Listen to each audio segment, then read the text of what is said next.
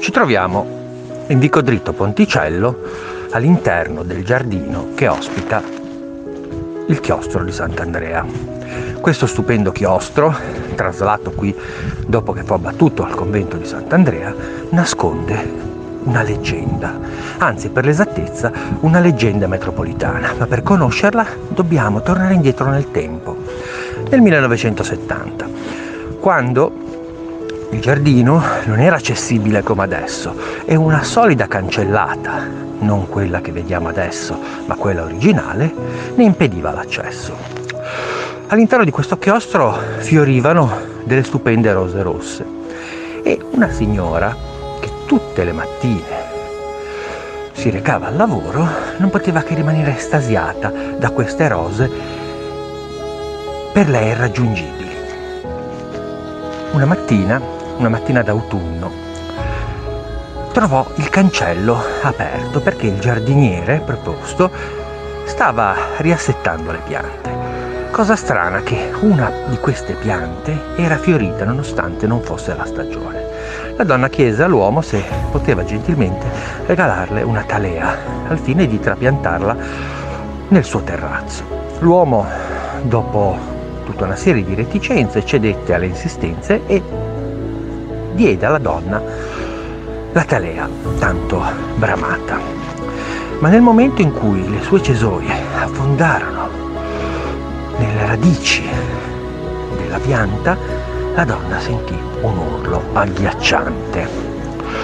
Ebbe subito la sensazione che due grosse braccia possenti cercassero di ghermirla. Lei afferrò la talea senza neanche ringraziare il giardiniere e corse a casa.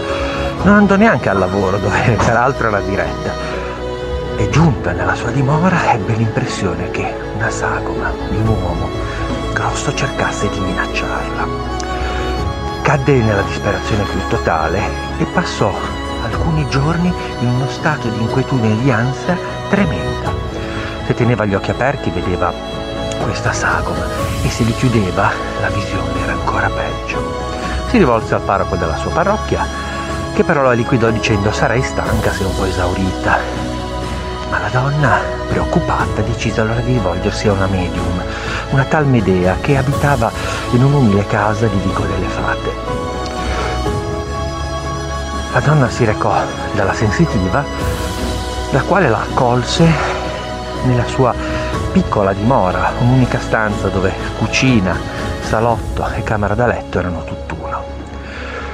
Non appena la medium vide la donna le disse, tu sei qui perché sei tormentata da uno spirito, uno spirito che ti perseguita perché tu gli hai rubato qualcosa.